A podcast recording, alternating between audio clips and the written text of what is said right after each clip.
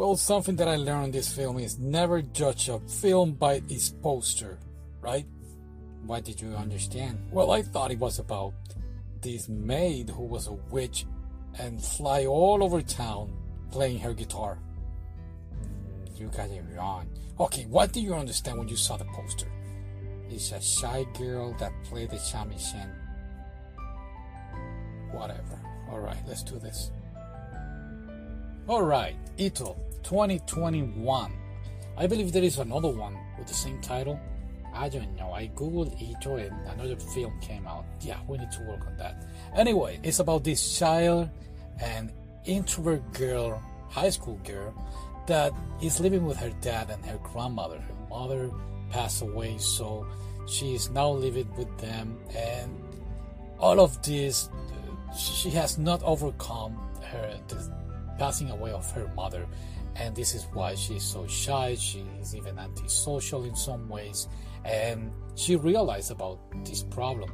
To overcome her social problem, she takes a job as a maid in a cafe. yeah, but it, it's a rural area of Japan, so it's not like in the city.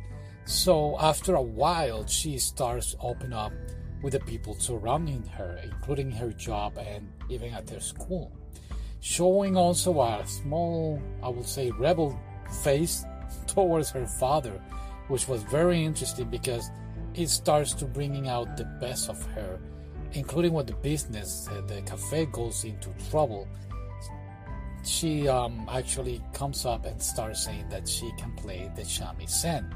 So they have an idea to make better cafe, not make it better the cafe, but to bring the shamisen to the store where she can play it.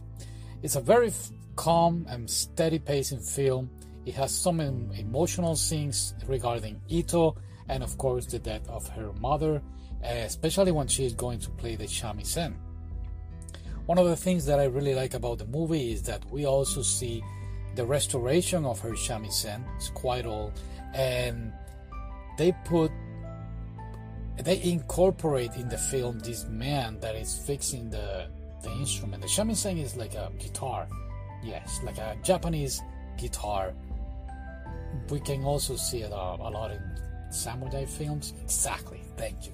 And it's something that I really enjoyed about the film, watching the restoration of it and the young generation meeting the older generation and showing them that these traditions that are kind of like fading away in Japan are still in some ways still active.